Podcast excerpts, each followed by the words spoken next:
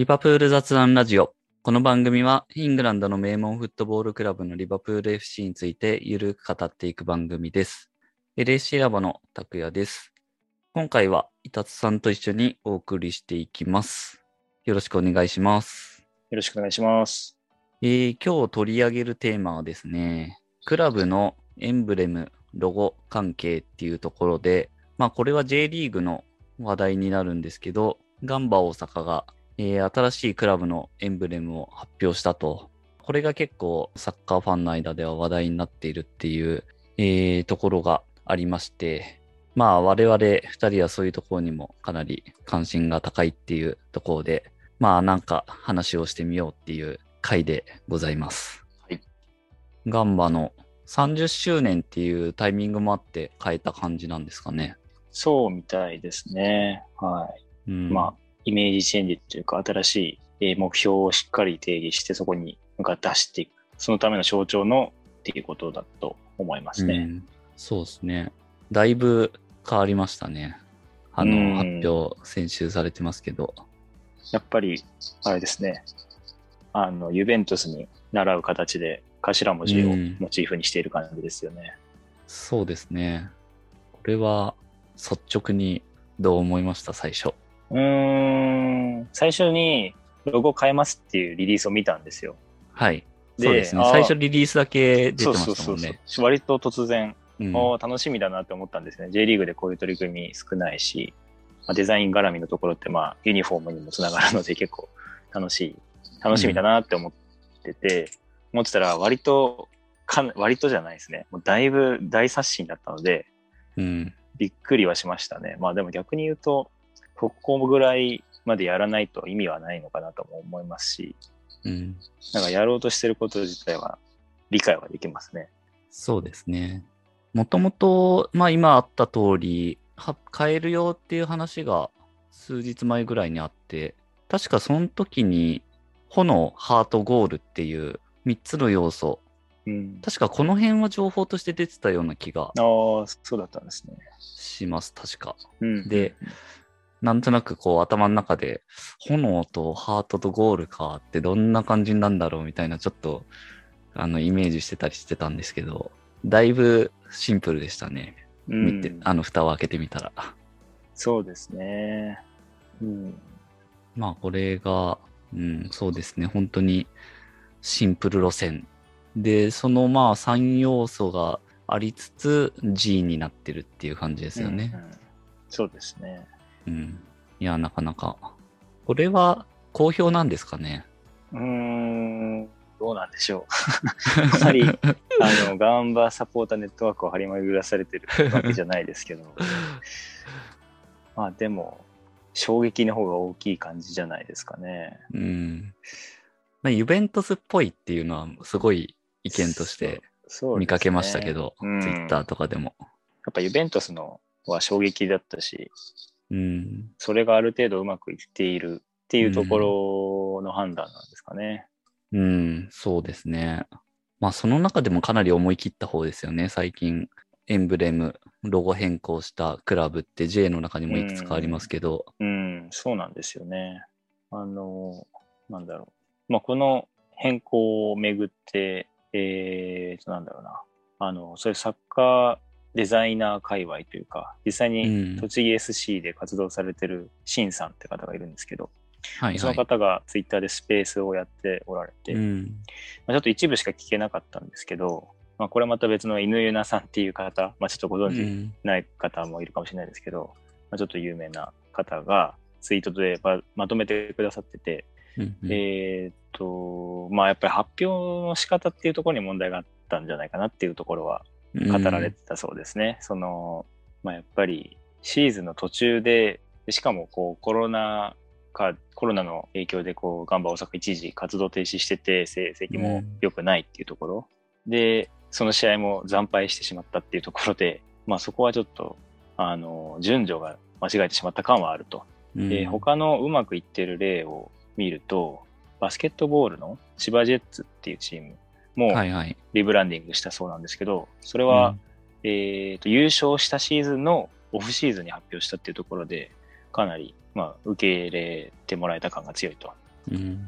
であとは同じ J1 の清水エスパルスですね。うん。うんあ、そういえばエンブレム変えてたなと思って。でうんあれはかなり長期スパンで、えーファンと対話しながらっていう形で進めていたんですよね。うん。うん。結構十数種類候補を出して、ファンの方に意見を聞いた上で、最終候補4つぐらいに絞って、どれでいきますか？みたいな。あ、じゃあ来年からこれにしますよ。みたいな。そういう説明が足りてなかったっていうところはちょっと、まあ苦しい、今、まあなんかすでに逆境に立たされてしまった感があるのかなと思いますね。なるほど。なかなか難しいですね。いやー、これは難しいと思いますよ。あの、多分、これに関わった方は相当頑張ってらしたと思うので、うん。で、もの自体は多分結構いいと思うんですよね。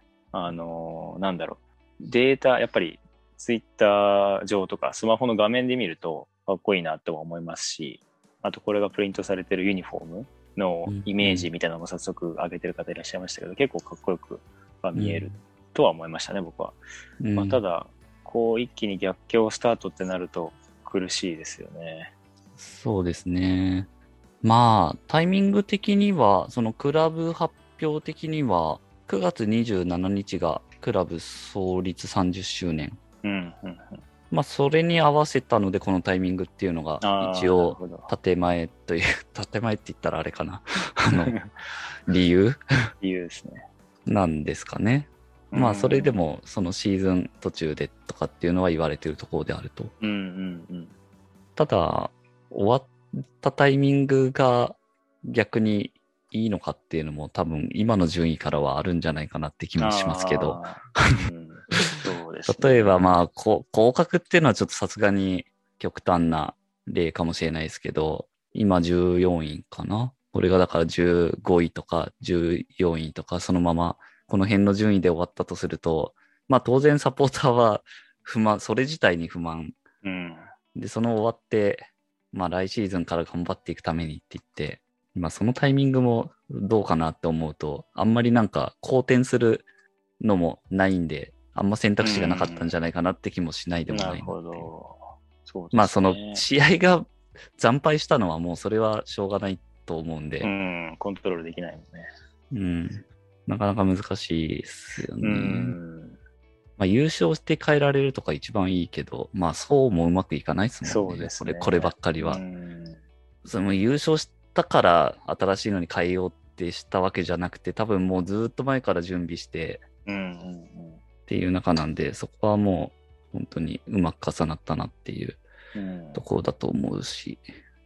あとは清水エスパルスのやつは、これは僕もなんか途中経過はもう追ってましたけど、なかなか、あの、これ自体はすごい、すごいやり方をしてるなって逆に僕は思いましたね。ああ。こんなに、その、歩み寄って、うん、うん、ファンの意見を聞いて、逆になんかうまくいくのかなって思ってたぐらいだったんで、うん。うん。ただまあ落としどころとしてはすごいいいなと思いますね。そうですよね。まあ、やっぱり広く聞いた上でっていうのは納得感が出るものなんじゃないかなって思いますね。うんそうですね。その納得感、納得感を得るには本当にいい。ただ、それがアウトプットとして最良のものかになるかは別の話かなっていう、ああ、なるほど。そういう感じですね。僕の印象では。あの、まあ、それはもうなんかこう、こういう話に限らずですけど、意見を聞きながらやると、どうしても無難な着地になるまあ、そうですね。のはもうしょうがないというか、そういうもんなんで。なので、まあ、あの、そういう着地を狙う、分かった上で狙って、あの、やってたんだとしたら、それはすごい成功だと思いますね。うん。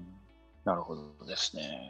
うん。なんかもう本当に突き抜けたものにす、にはもう多分ならないですね。そういうやり方をしても。うん確かに、それは言えてますね。だからもうすごい独創的な人が一人で作り上げた方が多分すごいものは生まれるし。うん。まあただ、めちゃくちゃ変なものになる可能性もあるっていう。うんうんまあいろいろそういうやり方はあると思いますけど、ガンバはどうだったんですかね？だからその辺は、まあこれはそういう今言われてるところからすると、まあ特に何もファンとかにはなく、いきなり発表されてっていうことですよね。そうですね。確か僕、ちらっと見かけたやつですけど、ユベントスと同じ会社が手掛けてるとか。ああ、そうらしいですね。なかなかすごいことですよね。うん。まあ、でもやっぱりユベントスを施行していくのかっていう話はありますよね。そうですね。僕もなんかその辺は、このなんか、結構こういうのってすごい難しいなって思ってるんですよね。なんか変えてどうしたいのかっていうところ、うんうん、なんか変えることによって何を期待してるのかとか、うん、よく言われるその中のやつとしては、あのー、サッカー以外の人にも親しまれるとか、うんうん、あと、普段使いのアパレルへ応用できる。うん、なんかその辺はよく言われてると思うんですけど、で、それがあの複雑なエンブレムだとやりにくいんで、まあシンプルにするのは、そういう、えっ、ー、と、使いやすさが出てくるっていう。うん。だから、まあ今後の展開次第ですよね。この逆境を、ねえー、取り戻せるか。うん。ただまあ、シンプル使いできるためにと言いつつ、なんか早速すごいデカデカとプリントした T シャツとかが ラインナップに出てるそうで、はいはい、これは矛盾してるんじゃないのみたいな話も あるらしいんですけど。そうですね。なんかああいうデカデカのは、確かなんかユベントスの絵も見たことあるし、なんかそういうのでも映えるみたいなのを多分伝えたいんだとは思うんですけど、もうちょっと本当の 王道のシンプルなやつもなんか用意してもよかったんじゃないかなって気がしますけど、そのイメージとして。ただ結構僕思うのは、まあ、これ全然ディスるわけじゃないんですけど、モチーフがアルファベットっていうのは、なんか、難しいんじゃないかなっていうのは、なんか率直に思いましたけどね。うん、そうですよね。それは、あの、うん、まあ、一番はオリジナリティみたいなところだと思いますけど、うん、どうすかね、その辺。いや、僕もそこは思ってて、イベントスの時も大丈夫なのかなって思いましたね。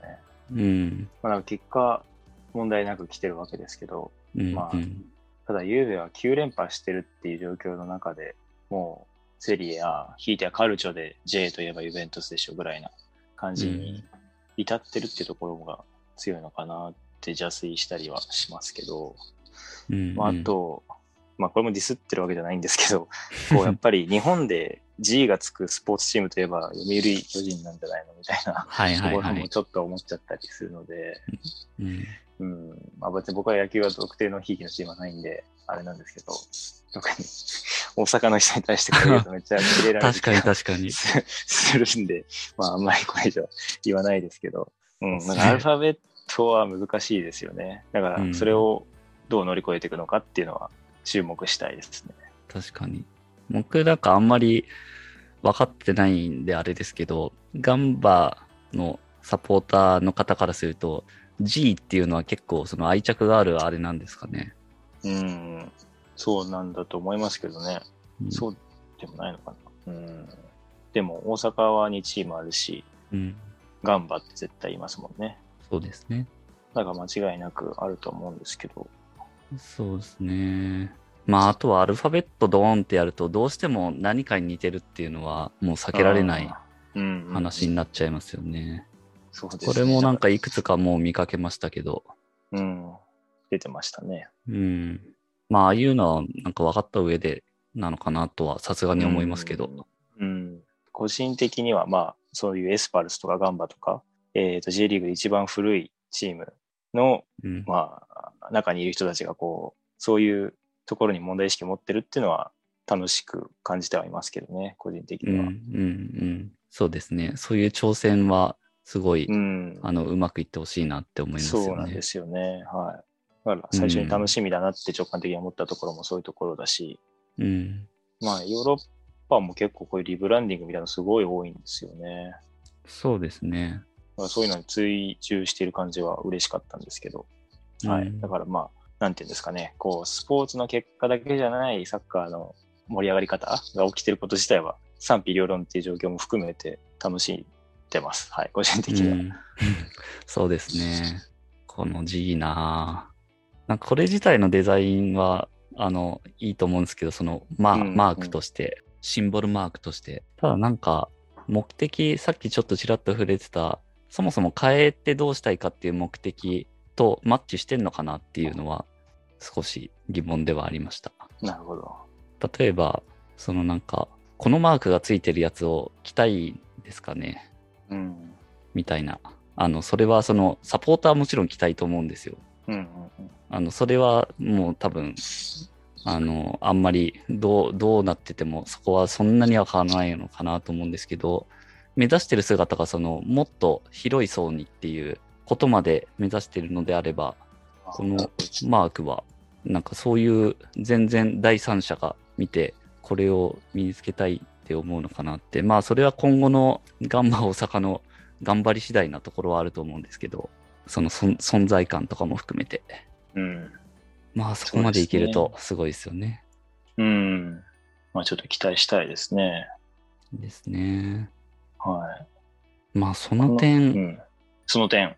その点、我らがおリバプールは、まあやっぱうりすごいですよね。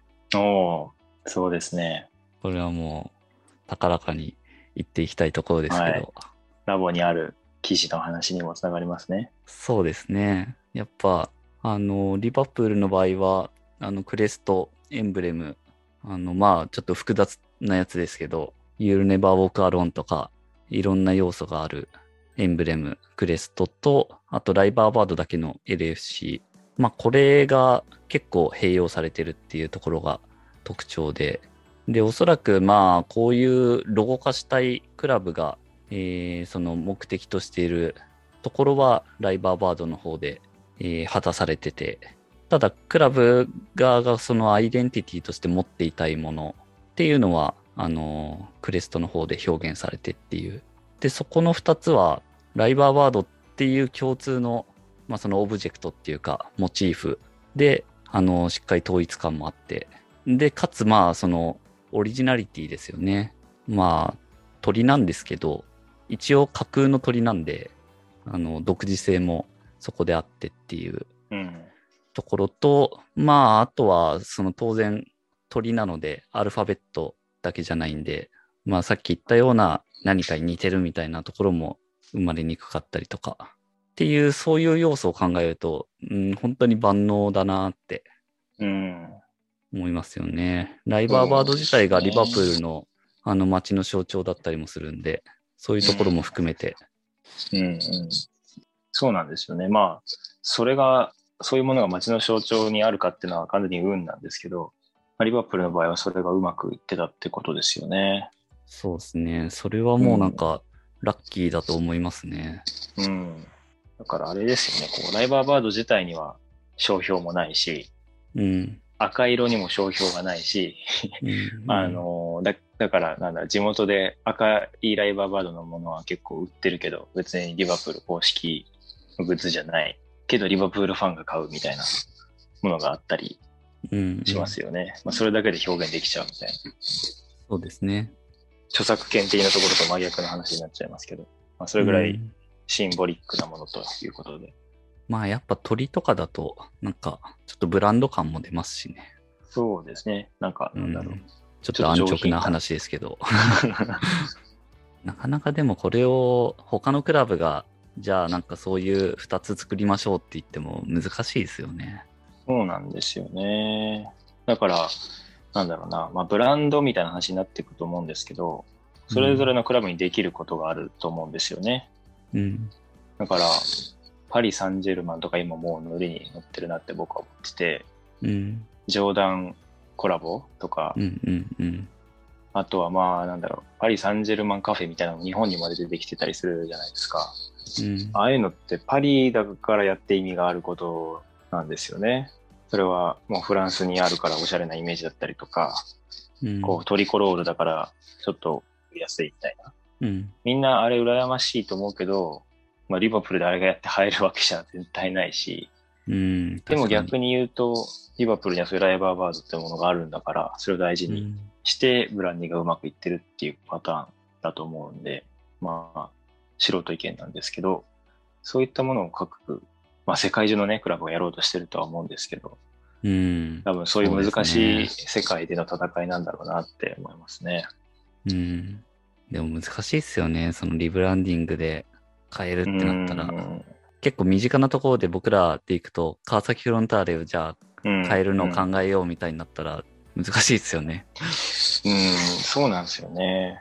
なんかじゃあモチーフがあるかって言ったら、いや、ね、一応なんかイルカとか、あの、入ってたりしますけど、じゃあそれ切り出すかって言ったらそうでもないなってやっぱなっちゃうし。今のままだと不老家になりそうだな。まあそういうのをやりそうなクラブではありますけど。そうなんですよね。こう、多分、なんていうか、言い方は悪いけど、こう手当たり次第にアピールをするうんフェーズだったと思うんですよね、J リーグって。こうんう、知名度を上げたりするために。で、特にフロンターレとかはこう地域密着とかで有名になりましたけど、で、結果も出ました、みたいな。それって結構、絵に落とし込むのって難しいことなんですよね。うんですね。まあ、やってる活動があ先に出てた絵に染みついて知れ渡るみたいなパターンもあるかもしれないんですけど、さすがにイルカと水色と黒だけじゃ難しいと思うんで、どうなっていくか。そうですね。いろいろ水面下では各クラブ話は進んでたりするかもしれないですしね。うん、そうですね。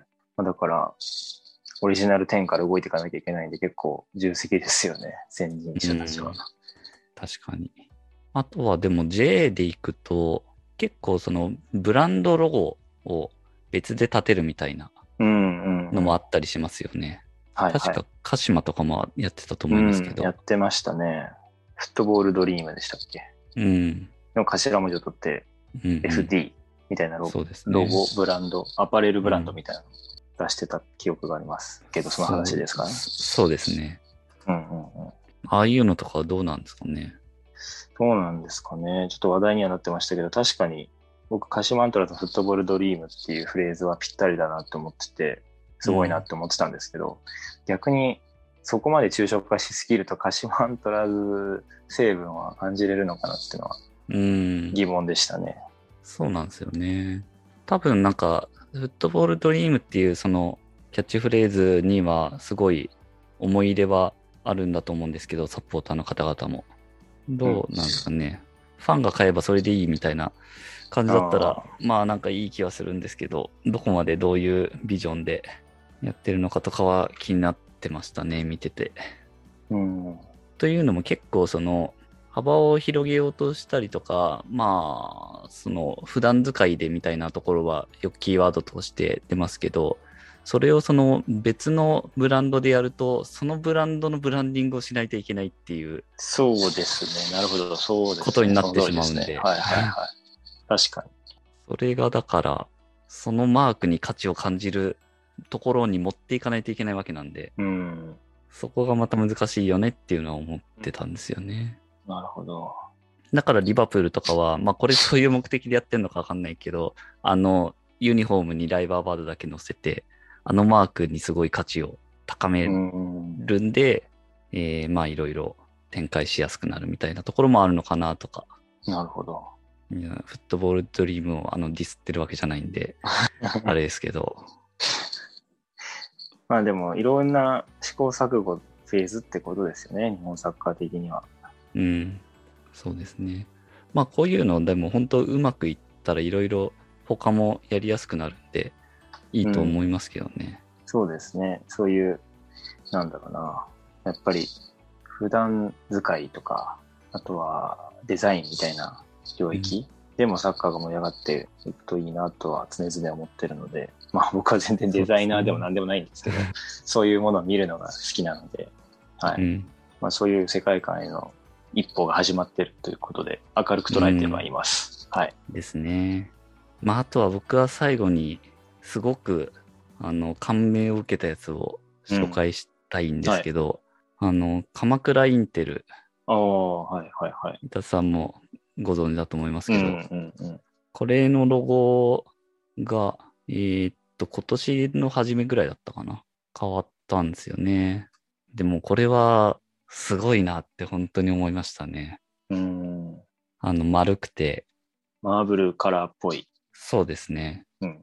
で、こう曲線的な感じの。で、これが、まあそのクラブのビジョンが、クラブウィザウトボーダーズっていうやつでこれを表現してるっていうのはもうすごいなって。で、またこのマークとしても素晴らしくかっこいいと思うんで、うん。これとか T シャツにワンポイントでついてたらすごいかっこいいな、おしゃれだなって思うし、うん。実際そういう展開をされてますよね。これはまあそういうのも見据えた上でのデザインうん性なんだろうなって思いますし、いやー、さすがだなって思いましたねう。ん。監督の川内和馬さんうん。は監督やりつつ、えーっと、そういうアートディレクション、デザイナー的な役職も担ってるんですよね、クラブの。そうですね。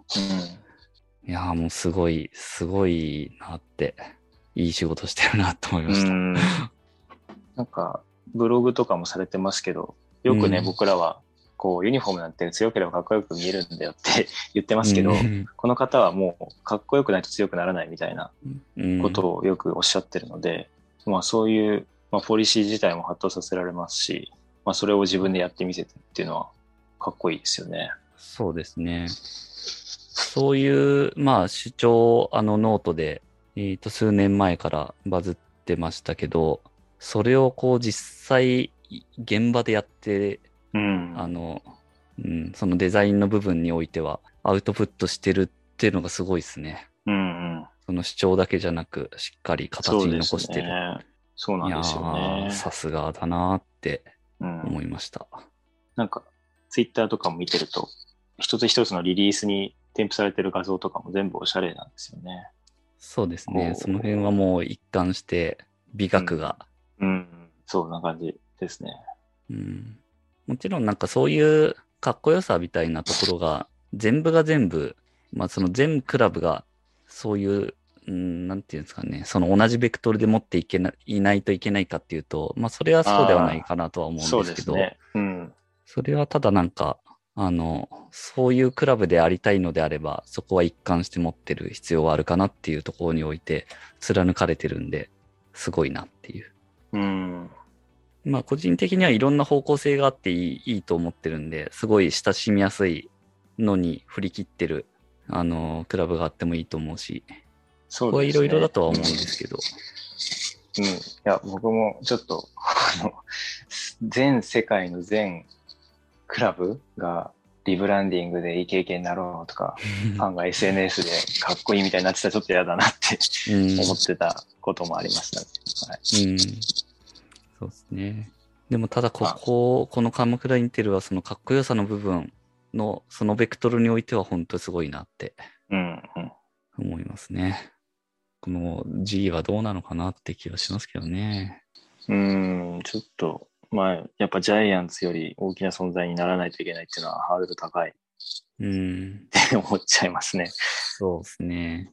シンプルすぎるってのもちょっとなっていう。そうですね。そこってやっぱトレンドみたいなもんなんで、確かに、廃れていくとやばいですよね。今もそ、そうなのかなって気もするし。だって、ユベントスのやつもだって4年半以上前のデザインですからね。うん、確かに。いろいろ流行り廃りがある中で。うん。そういう意味では話しそびれたけど、インテルが、あの、インテルミラノも結構ロゴ変えてますよね、ちょくちょく。そうですね。僕、あの、直近のインテル変えてるのとかはすごいいいと思うんですよね。ああの、本当にマイナーチェンジっていうか、うん。うん。ああいうのはだから、あの、いろんなクラブが、あれ、あのレベルはやるべきだなって思うし、ああ、そうですね。確かに。多分、清水エスパルもスもどっちかっていうと、発想はそ、それに近いと思うんですよねあ。そのマイナス面を補完するうん。っていうのが割とも主目的としてあって。うん。でも、なんか着地もそんな感じですよね。うん。オリジナルの元のやつを、あの、現代風にしましたっていうところで。うん。だから、その着地をイメージして、ああいう進め方をしてたんであれば、なんかみんなにとってハッピーっていうか。うん。なるほど。いや、勉強になりました。はい。だいぶい ろいろ、ガンバ大阪の話からはい。話が広がりましたが、いや、いろいろ奥深いですね、こういう話は。そうですね。うん。何度も言ってるようですけど、いろんな話がサッカーを中心に生まれていくと楽しいので、ううんん。こういう流れは続いていってほしいですね。そうですね。いやー、こういう話は、あのー僕らもすごく興味深く、えーいろいろ見てるので、いろんな意見をき聞いてみたいですね。うんうんうん。なので、まあ、この今回の配信、何かご意見とか感想とかあれば、ぜひお寄せいただけると嬉しいですと。じゃあ今回は以上です。この番組は、リバプールを日本一応援するのが楽しい欧州サッカークラブにというミッションで運営している LAC ラボがお送りしました。それではまた次回。